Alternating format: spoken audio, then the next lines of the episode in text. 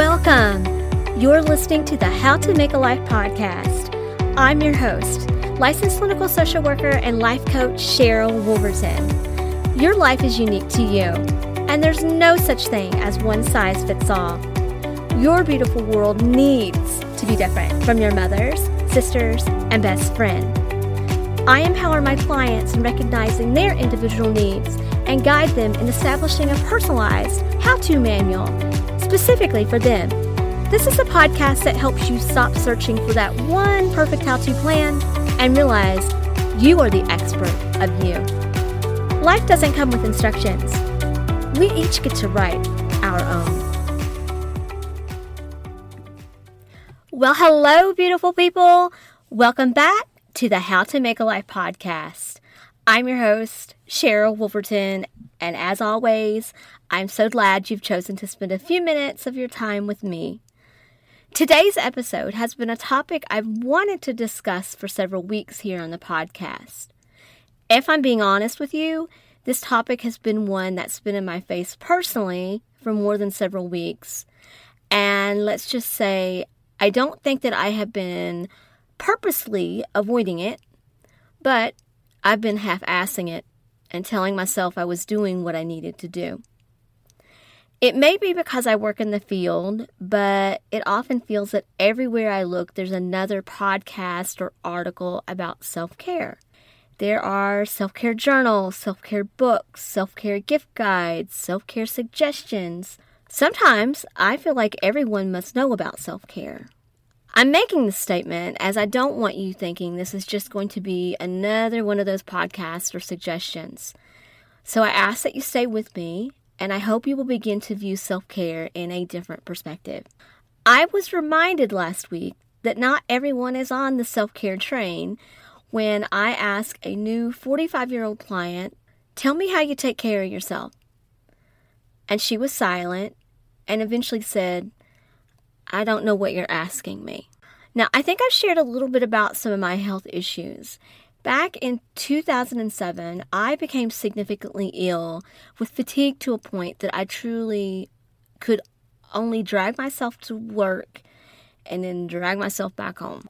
I never allowed myself to take sick days because I felt my clients, I was working as a grief counselor, and the support groups that I facilitated needed me.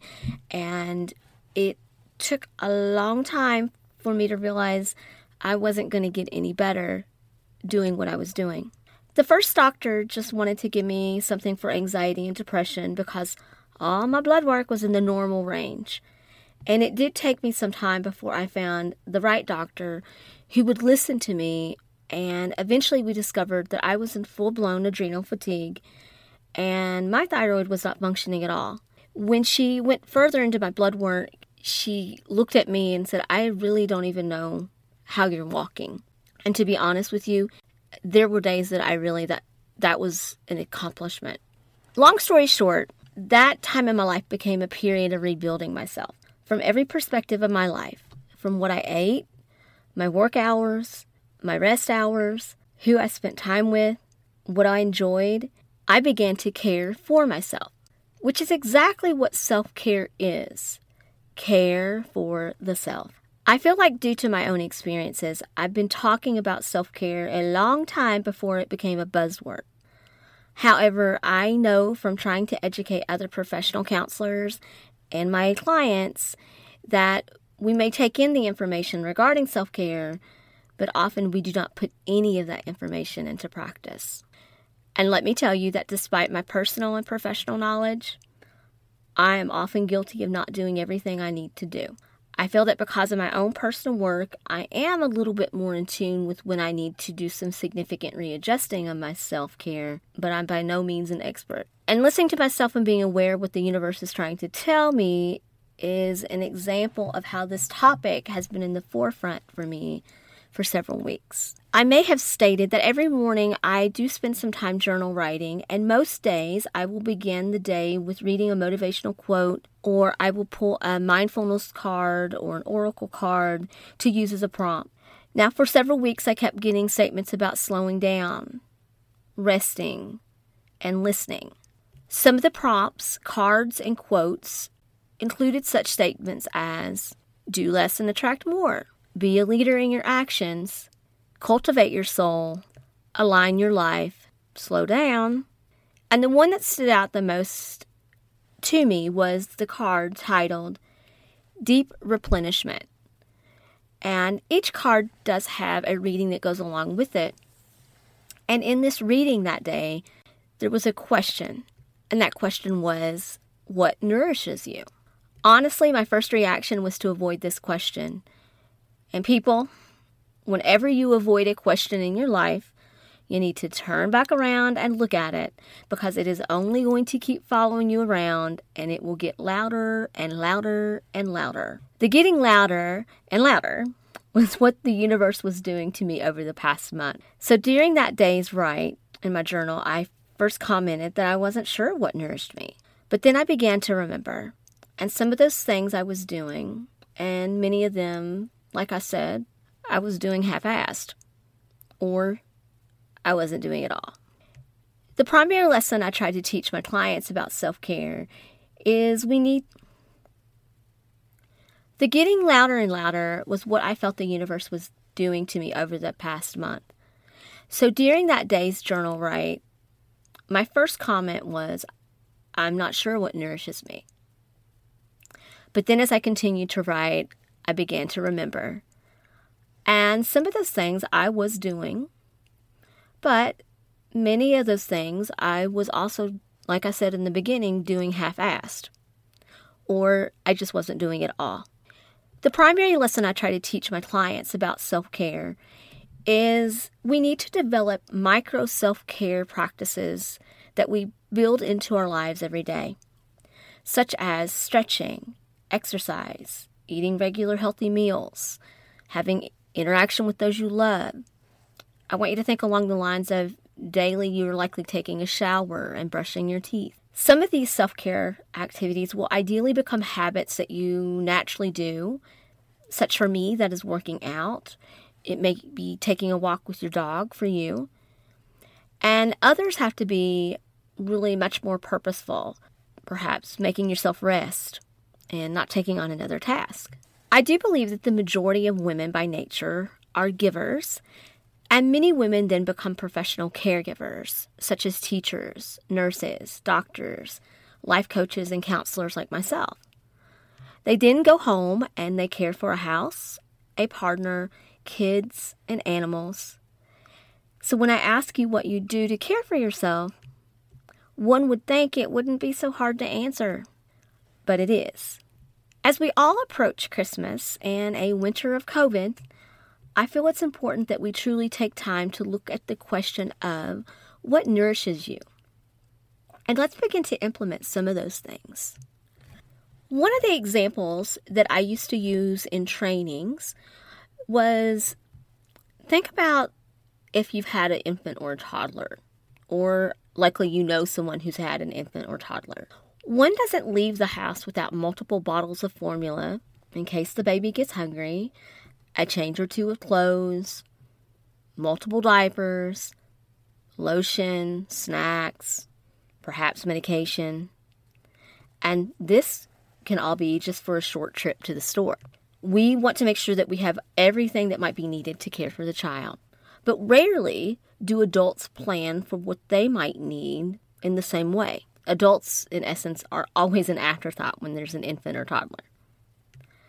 Now, somewhere along our life's journey, we are expected to begin taking care of ourselves, but we are not specifically taught to think about self care.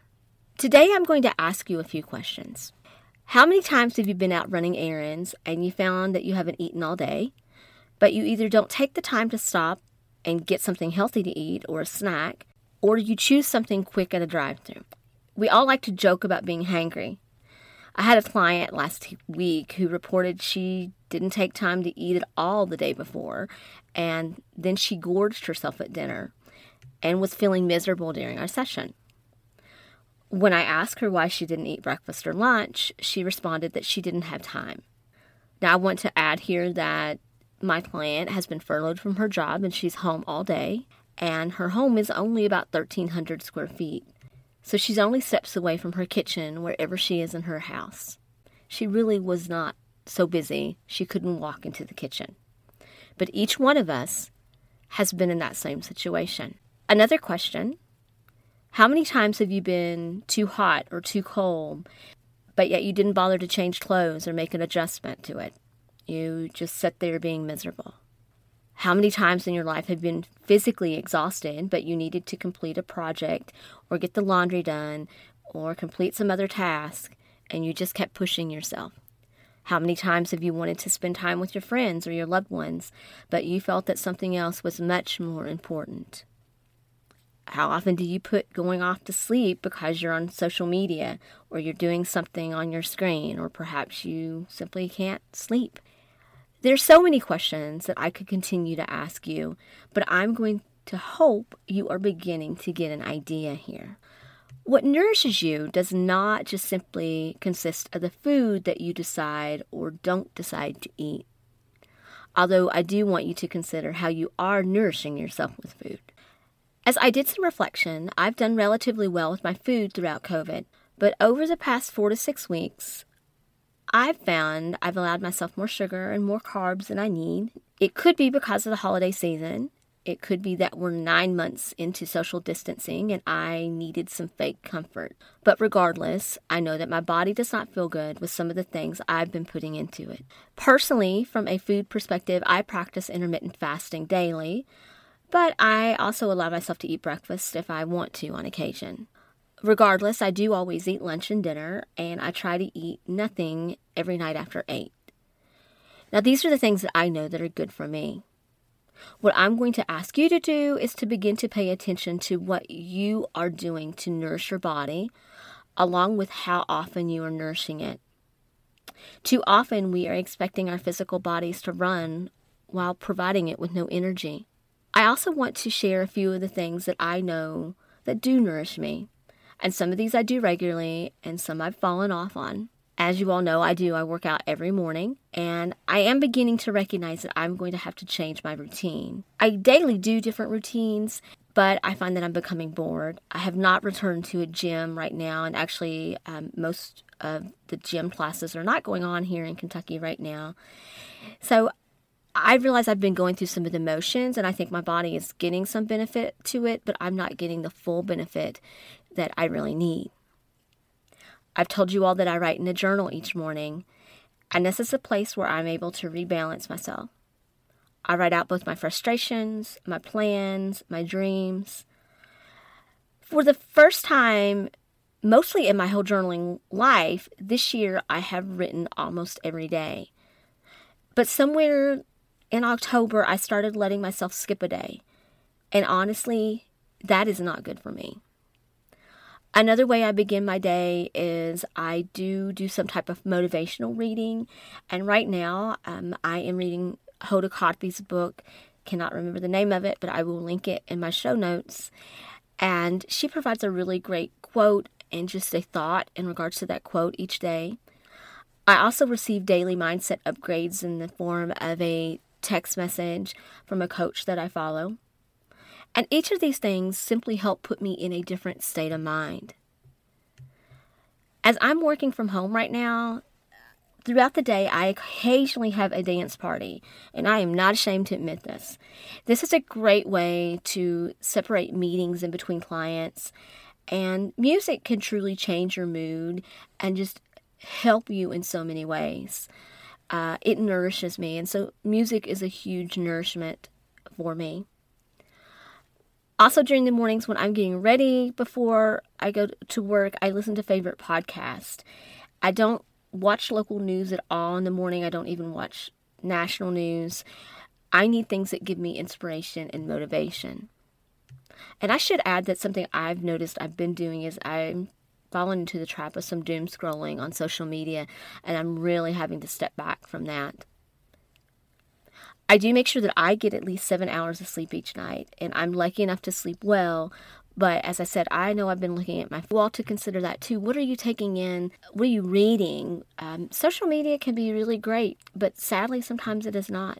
So these are some of the things that I do daily, but honestly, there's more I would like to be doing. For me, one of those activities needs to be simply allowing myself to rest and do something that is not related to work. And that is very difficult for me because I do work from home for both being a counselor and also being a coach. Everything is here. I am also a very high strung type A person and I love to always just be doing something. Setting boundaries is a struggle, and I feel like it's something I'm going to need to be working on and always doing. In fact, this past summer, my coach gave me permission to read a book for fun, and that was so amazing for me. I just needed someone else to say, you know, you don't need to be working all the time. You can go read a really fun book or you can watch something on TV that's what I call brain candy. And the ironic thing is, I encourage my clients sometimes to have brain candy, but I wasn't partaking in it for myself. Um, you know, nourishing yourself through reading and entertainment can come in a multitude of ways. Uh, our brain needs some fun. I've mentioned it on social media, but I feel like I'm not like most people, and I miss dressing up, whether it be professionally or going out to a social formal event. In fact, I just did new photos with my photographer, and I wore one of my favorite dresses just because I love wearing it.